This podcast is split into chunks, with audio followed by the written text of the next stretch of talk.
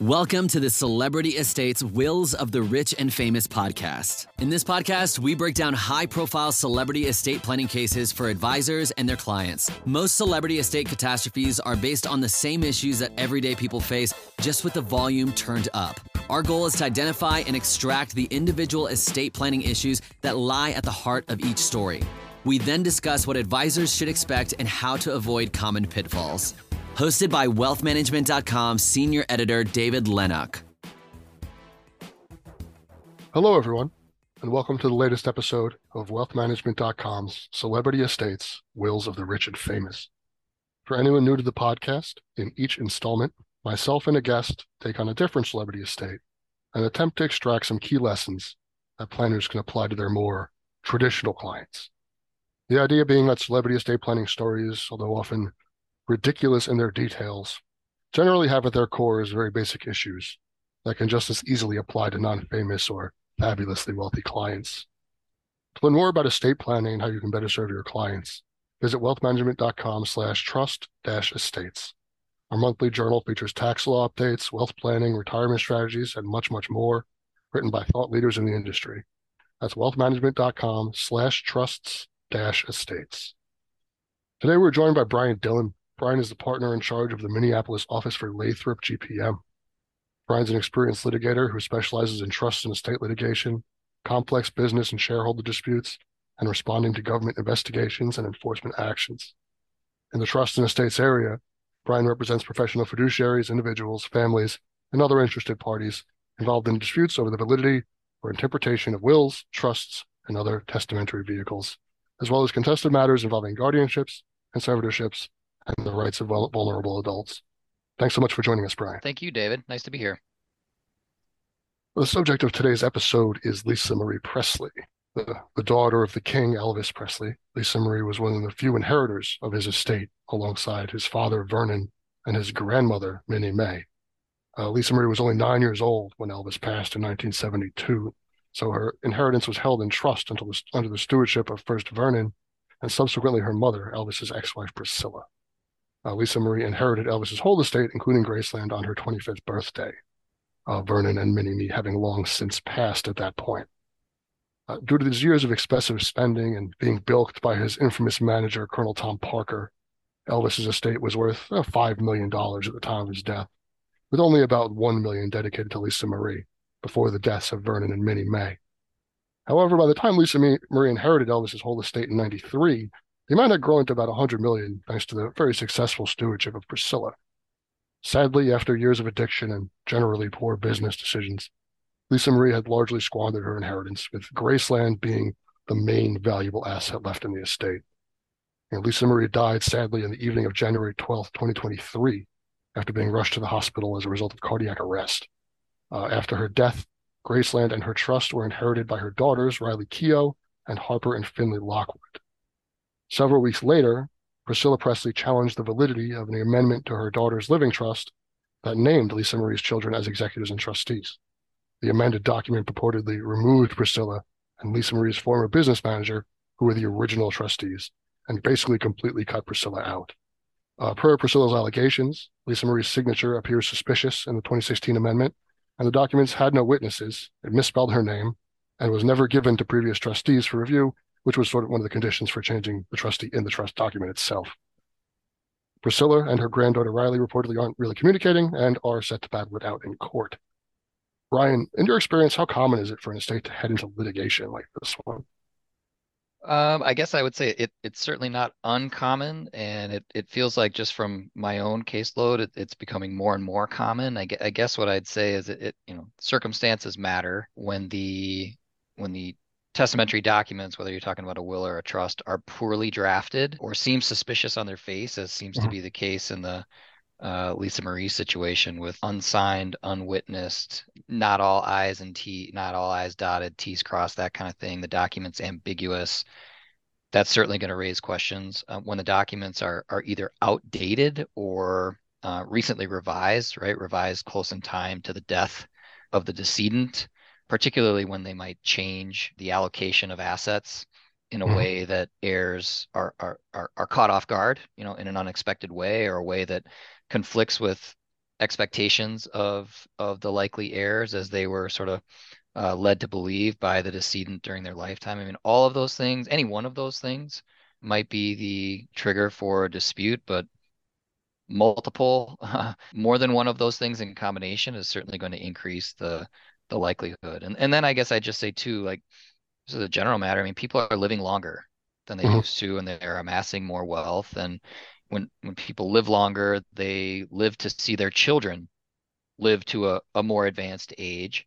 And it's often the case where some children are, they need more, right? Their needs are different. And so when that happens, you know, the typical allocation still to this day is you treat your kids equally, right? And it's an equal allocation between all the children. And when that does not happen, feelings, and it's unexpected, feelings can be hurt, and people can get, you know, motivated by different things. And so I guess it's a long and windy answer to your question.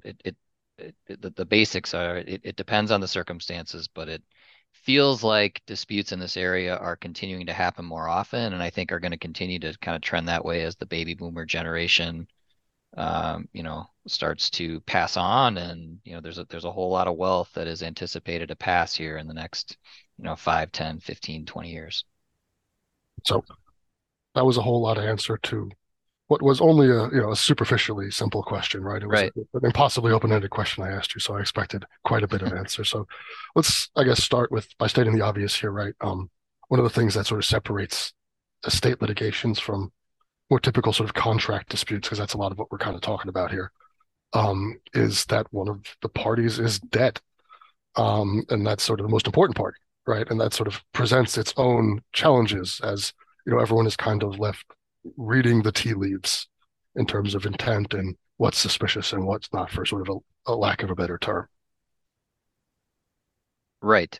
Well, I mean, in all of these cases, you hit it on the head, right? The intent of the decedent is always the North Star in these cases, and that's what courts want to carry out, the intent of the decedent. And when we're looking for the intent, we start with the documents that they executed during their lifetime. And if those documents are properly executed, right, they sort of meet all the formal requirements for a will or a trust or whatever it is we're talking about, a court is going to presume that they're valid, right? These are they have the decedent's signature. This is what they put in place. That nothing speaks louder than the document. But if there's reason to question the document, and in these cases the two most common reasons to challenge a will or a trust are lack of capacity by the decedent when they put the document in place, or undue influence on the decedent by someone or a combination of people prior to their death at a time when they were perhaps vulnerable or susceptible to influence. And typically these claims come up in companion, right? You allege a lack of capacity and undue influence, and either one of those things could be enough to invalidate a document, even one that was signed. In the Lisa Marie case, I mean, the challenge doesn't seem to be undue influence or lack of capacity, but instead just that the document itself should not be treated as a valid modification of her estate plan because it's either not an authentic representation of her signature itself, or that it just doesn't meet the proper form, which is separate and apart from capacity or undue influence. You keep talking about proper form and sort of terms like that, sort of execution. Right. These may sound like sort of very persnickety, lawyerly things, but in a case like this, where the party's not there to verify things, they're actually super important.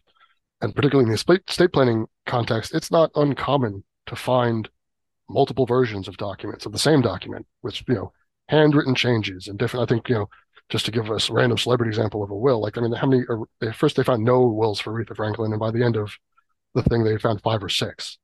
And what sort of helps the court sort through, this paperwork and just have any kind of sort of idea of what's right and what's wrong and what they can rely on are these, standards and proper executions of the documents.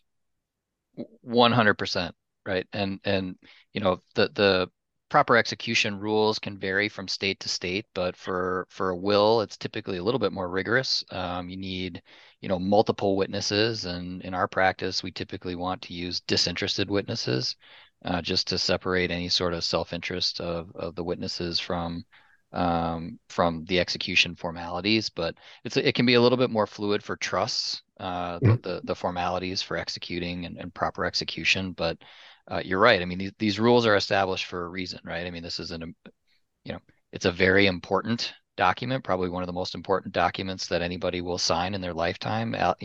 Sort of, how do I want my legacy to be handled after I'm gone, right? And so in order to sort of, I guess, recognize the solemnity of the document and the importance of it, we do put in place some pretty important rules to, guide proper execution and enforceability of them. You mentioned that trusts have a little bit more leeway in this regard. The trusts sort of are designed to be flexible, and that's kind of their purpose, right? Right. But how much leeway, I guess, how much control do those sort of four corners of the trust document have over what exactly the strictures for making certain changes are? Where, I mean, this in the Lisa Marie Presley case, right? It's believed that part of changing the trustee was just giving written notice to the previous trustee, which is pretty innocuous, even though it maybe didn't happen. But so, right, how deep can the trust document get away with going? As you have to have like a sack race on non-consecutive Thursdays, and then how silly can we get, or is there some sort of baseline for how this works? Yeah, it's a good question, and again, I think the answer probably will vary from jurisdiction to jurisdiction, depending on there's a term of art, right? Bad facts make bad law. And a lot of times, if you have a bad set of facts, you might have a court that sort of goes out of its way to make a rule that is a little more onerous or maybe unintended, right? Have some unintended consequences. But most trusts will set up rules for how they can be amended, right? And a lot of times, a trust will say, this document can be amended by me, right? The person who is forming the trust, and in any written instrument signed by me prior to my death, right? And that's a pretty simple requirement. In the case of Lisa Marie, it seems like there were a few other, I would say, sort of form over substance kinds of requirements, right? Sort of notifying certain people, although there may have been some intention for including those notice requirements in the trust where they're found, right? And I think the more the paper trail and the evidence demonstrates that there was a real purpose behind some of these technical requirements, notifying the then current trustee or other people that the trust was amended, I think the more likely it is that a court is going to enforce them. But judges are human as well, and again, I mean, what it all comes back to is the intent of the grantor. And in this case, if the evidence demonstrates very clearly and persuasively that Lisa Marie intended this amendment to her trust to be effective, then that's what the court is going to end up doing. I think depending on sort of the nature of the lack of technicality, if you will, all facts and circumstances matter, but again, the more evidence demonstrates that this is really what Lisa Marie intended, the more likely it is that amendment will be upheld. And so, Brian, when you say evidence, our advisor audience might not know this, but depending on the legal procedure, not all evidence is admissible, even no matter how sort of final it could end up being in terms of determining something.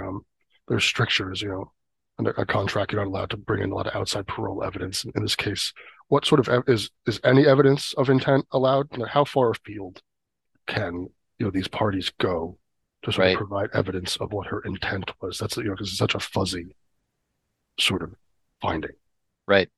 Again, this is a jurisdiction by jurisdiction sort of an analysis, but in general, in these kinds of cases, hearsay rules and hearsay, for those who don't know, the technical definition is an out of court statement admitted for the truth of the matter asserted, right? So if someone were to come in to court and testify that Lisa Marie told me that she intended this amendment to her trust to be valid, well, that's classic hearsay, right? You're offering this out of court statement from Lisa Marie to be admitted to prove up that this was her intent.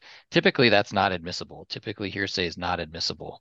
In these kinds of cases, however, hearsay rules are often relaxed so that testimony about what Lisa Marie may have told different people about what she wanted to have happen, courts will admit it, and they'll give it the weight that it deserves. And they do that because the decedent, you know, again, it's what was the intent?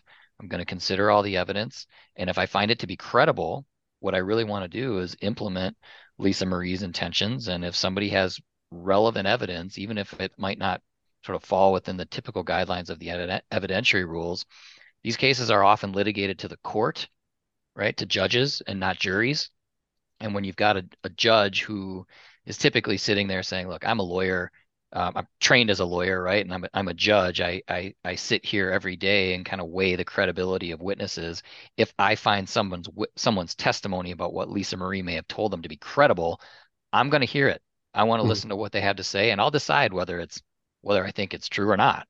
The other sort of source of evidence that is often admitted in these kinds of cases are the records of the attorneys or professionals who drafted the documents, right? So attorney notes, communications that may have been that may have gone back and forth between Lisa Marie and her attorneys. Typically, that stuff is not admissible. You can't discover it because of attorney-client privilege rules and other confidentiality rules, and also hearsay rules, because the notes or the file might be offered to demonstrate what was Lisa Marie's intentions. In these kinds of cases, these are sort of one of the rare exceptions where that stuff comes in. It comes in routinely. And so the drafting attorney's file is often offered as evidence of intent of their client in putting an estate planning document in place. Yeah, it really is interesting, sort of. I think a lot of what you just said kind of illustrates how inconsistent and sort of, not a sure thing, I guess, these sorts of, in so much as any litigation could be a sure thing, that these sorts of estate litigations specifically can be, right? You have all this sort of evidence that's not normally allowed. You have this element of who the judge is and what they happen to find credible. I mean, there's going to be a lot of overlap in that, but no two judges are going to find the exact same swath of people necessarily credible. So it does seem like there's a lot of play in terms of what's true and what's not in these sort of cases. 100%. And, a lot of times you're looking at, decades and decades of history, right? I mean, wills are amended and restated all the time. And so if you're really looking at, if I'm going into court and saying, well, I want to, there may be multiple iterations of a will or a trust that are relevant to the ultimate question of whether the most recently amended document is valid or not.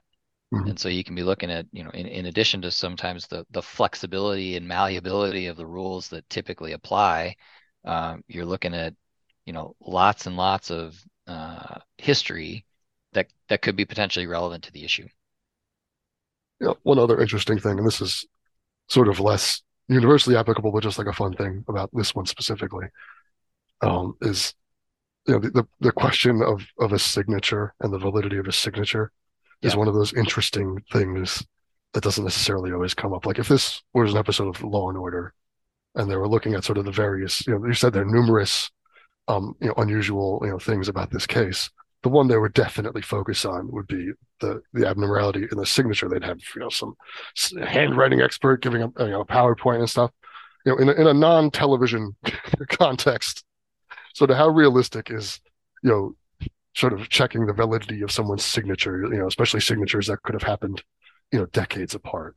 Yeah. In 20 years of practice, I've heard people talk a lot about getting handwriting experts, and I've actually seen it happen only a very small handful of times. I mean, it is often something that is questioned, but very rarely have I seen that be sort of the critical issue in the case. I'll be very interested to see how this one in particular shakes out. And I also, my understanding too is that the amendment at issue here, it wasn't notarized, it wasn't witnessed, and so the question of the authenticity of the signature is at issue. It seems like the authenticity of the signature is almost sort of just another reason to sort of challenge the technical compliance, right? We're sort of throwing everything at a wall at this point, but I don't know. We'll just have to see how this one plays out. Yeah, this is one of those fun things in like a post CSI world where we all expect every police department to have like crazy, DNA processing devices and things. It's like, oh, those handwriting stuff doesn't really come up. Well, 100%. And, but this is, we often, and I know this is the point of your podcast, right? I mean, the things that come up in celebrity estates, they happen all the time in non-celebrity estates, right? And what you often will see is sort of an elderly person who allegedly, modified his or her estate plan very late in their life when their handwriting was a little bit more chicken scratchy, right? And it's sort of like, well, is that chicken scratch? Is that her chicken scratch? Is that really what it looked like, sort of at that stage in their life, or is it a little too perfect, right? Yeah. And I mean, you can come up with all the scenarios. I'm sure they've been litigated in some way, shape, or form. So, bring things back and to bring it back to, I guess, the stuff that does really come up with more normal people. Mm-hmm. You mentioned the element that surprise can play in these sorts of lawsuits. Right. Obviously, if you're someone who's being cut out of a will is never going to be thrilled about it, usually, unless, they just really don't need it. But, in sort of other contexts, sort of removing people from items, if you give them some, first of all, you can have the fight while everyone's alive. And second of all, it gives time for sort of emotions to simmer down a bit, right? Where, in this case, we're dealing with a large money sort of real estate situation. So, there was going to be a fight probably regardless when you were cutting someone out. But the idea that Priscilla just found out about this when her daughter died is of course, she's going to have, a negative reaction initially to it. Like, oh, surprise, you actually have nothing, So even if it was valid, there's a chance she would still challenge it because it's like, well, what the hell? Because it's just the natural reaction. Right.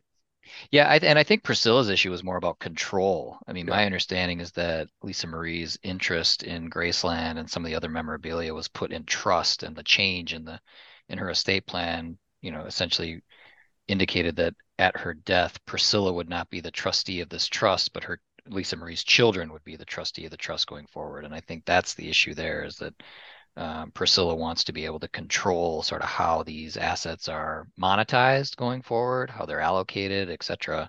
But you're right. I mean, the issue of surprise, that is almost all, that is a common thread, right? Surprise are just sort of, an allocation that is sort of questionable on its face. And a lot of these disputes could be avoided if the decedent, could have those hard conversations with family members and others who might be disappointed in their decision while they're alive. They're super hard conversations to have. Clients will often ask us, as their counsel, to have those conversations for them. Sometimes invite their children into the conversations about their estate planning, succession planning, particularly when businesses are involved and, family-owned businesses, and here's sort of the plan to allocate the business interests going forward, but being transparent about that and having the tough conversations with your kids and others who have a potential interest about, look, these are my intentions and you might not like it, but I know what I'm doing and this is what I want to do, and you might not like my reasons for it, but it's not your call. Right? These are my assets, and I'm going to do with them as I please. It's a hard thing to do, but if anyone suspects that there's going to be a potential dispute after the fact, that those kinds of conversations can really help to ward that off. And you specifically mentioned the reasons, right? That's one of the biggest parts of that, is that they can tell whoever they're why this is why I'm doing this, as because when that is left to the imagination, now you're sort of like, okay, well, go ahead, 40 years of daddy problems, figure right. Like, run wild, as opposed to saying like, well, Steve's a drug addict and you're gainfully employed, and I, Steve's going to need it better, and he's going to need it more, so I'm giving him more, as opposed to like, you always liked him better. Yes, 100%, right? It's just hurt feelings, right? It can be hurt feelings, and all the kids thinking, well, what, did he love you more than me? No, that wasn't it. He just, he has more needs, and you're self-sufficient and you'll be fine. And, or, I supported you during your lifetime, right? And there was sort of a disproportional level of support during it. So I'm gonna sort of make things right at my death, and you know, but it, as long as someone has capacity and they are not being unduly influenced, they have the right to do whatever they want to do with their assets. They can give it away. They can give it to one person instead. You know, everybody has the free will as long as they have capacity and are not being unduly influenced. Yeah, and you know, that kind of ties back into two of the other things you talked about, sort of that children's needs are different, right? That the idea that, you know, what is equal anyway at this point is really sort of rapidly, if it ever was, right, actually an egalitarian way of doing things, it's quite quickly being exposed as like not really holding up anymore. Right. Well, I say this to my three kids all the time, right? Fair is not equal, and equal is not fair. Yeah. and plus everyone living longer, you're having more time. You know, there are more parties to enter the equation, right? It's like, okay, well, if one child has all the grandchildren, then how are we counting? What's equal now? Like, right. Because it's still, you know, it complicates these. The longer everyone's alive, and the more you try to stick to a strict interpretation of egalitarianism in terms of that and being fair, the more complex that sort of idea can get in these sorts of things, right, and the more room for complaint and conflict that creates. So to close things off, you know, you mentioned the dual sort of things of lack of capacity and undue influence. You see that those two things kind of come up together. You know, and what are some of the more common sort of, I mean, for, you know, obviously, if I'm a financial advisor, I'm seeing probably the client more often than the estate planning attorney certainly is, hopefully. What are some things that advisors themselves, you know, could sort of look out for? You know, in your case, what do you see come up maybe over and over again in fact patterns in cases where you know, lack of capacity or undue influence is present in these sorts of things? Because inevitably, the advisor is going to get dragged into this. Yep. And hopefully they can play some role in sort of trying to head it off, you know, potentially before it happens. Yep. So, you know, capacity in general in this context is actually a pretty low bar. You know, in general, as long as someone is of sound mind, you know, which courts generally interpret to mean, you know, the ability to understand just the property that they own, sort of in a general level, and those who would naturally inherit their property, along with sort of the consequences, the basic consequences of the allocation, that is enough, right? So you can, you know, someone can have a formal diagnosis of dementia or Alzheimer's and still have capacity, right? As long as they can sort of hold those basic concepts in their mind, what they own, who would be the natural inheritors of their property, as long as they can hold that in their mind long enough to make a decision about how they want their assets to be allocated, they can have capacity. Somebody who's subject to a guardianship or a conservatorship can still have capacity.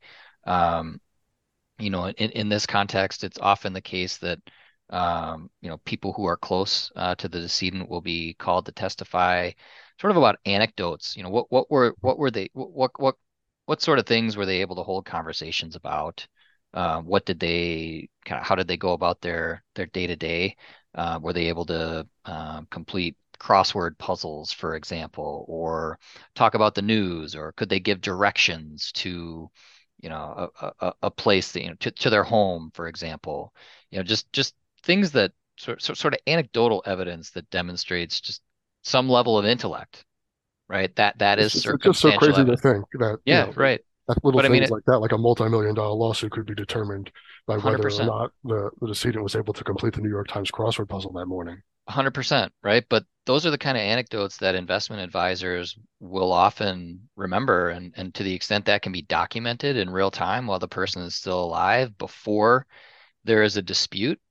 I mean, that's why I say, like, an estate planner's file, you know, the most compelling evidence is the documentation of the decedent's intellect while they are still alive, and whether that comes in, you know, in this day and age, video form, right, or, you know, handwritten notes or somebody's diary, but you know, before there's a dispute, before sort of lines in the sand are drawn, the paper trail or the video trail on what this person was capable of and sort of their level of intellect, that's the kind of stuff that really matters.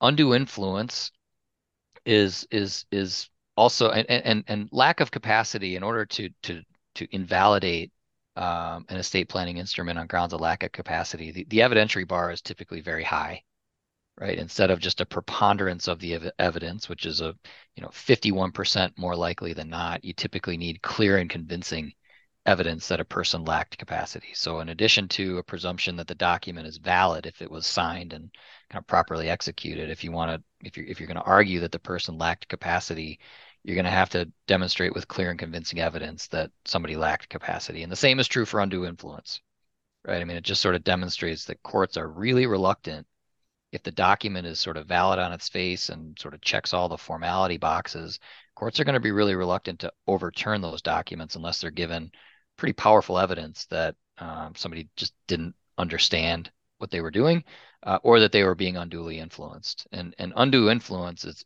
in general, the concept is that whoever was influencing the decedent to modify their estate plan, that their influence was so dominant over the person that the document itself really does not reflect the free will of the decedent, right? And that it reflects the will of the influencer. And there are a number of factors that courts typically will consider. Things like, the decedent's susceptibility to influence, right? Were they in kind of a vulnerable state? And that's where the capacity question is always relevant to the undue influence analysis. But also things like, did the influencer have the opportunity to exert this influence? And did they have the disposition, right? Are they the kind of person that would be inclined? And did the influencer benefit from the influence in some way? So multi-factor test, but in general, very high bar, and very, very difficult to prove. Yeah. I think it's interesting also to remember about undue influence. It sounds like one of those things which doesn't necessarily have to be malicious. Right? It's so easy when it's such an evocative term, undue influence, where it's so easy to just picture like, oh yeah, this is like the evil stepmother who cut everyone out, or this is the aide who gradually wormed their way into the good graces of the person and then eventually kept them away from their family. But like a lot of times, this is just whoever the closest child is has the parent's ear more than the other ones do. Whoever lives closer. It's not necessarily always. It can be pretty otherwise innocuous seeming situations. It's not always as sort of malicious as the term itself makes it sound. Well, yeah, and I think a lot of times, undue influence is alleged, or it's at least, the brother or the sister who receives less of a percentage of the estate or is cut out of the estate entirely, they can't believe that the decedent would ever do that, right? Yeah. Certainly they weren't of their right mind if I was cut out of the estate plan, right? So by definition, there must have been undue influence. Mm-hmm. And it's not that simple, right? I mean, typically, in order to prevail on an undue influence claim, you do have to, there's almost always an element of sort of malintent or just bad conduct by the influencer. If the influencer is just, hey, look, I was the caretaker at the end of life, and I wasn't involved in taking mom or dad to the attorney's office, or I wasn't involved. I didn't sit through these meetings. Like, I wasn't the one that precipitated this. This was mom or dad's decision, and it makes sense. I'm the one that was, I was the caretaker. Yeah, at the I was end the one that was like, there. Yeah, like if there's a reason for it, if it makes, a lot of this stuff is just sort of gut check, right? Does it make sense? I mean, would someone in their right mind do this, or is this just sort of a radical departure with no rhyme or reason to it? You can typically, sometimes it's really complicated, but sometimes it sort of jumps off the page.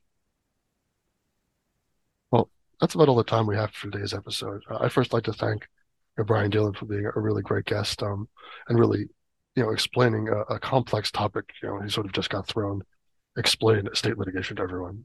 That's quite a bit to go over in a 30-minute conversation. So thank you for doing such a good job of it, Brian. Happy to do it, David. Thanks for inviting me. And for all listeners, I'll see you, or I guess you'll hear me, on the next episode of Celebrity Estates, Wills of the Rich and Famous. Thank you for listening to the Celebrity Estates Wills of the Rich and Famous podcast. Click the subscribe button below to become notified when new episodes become available.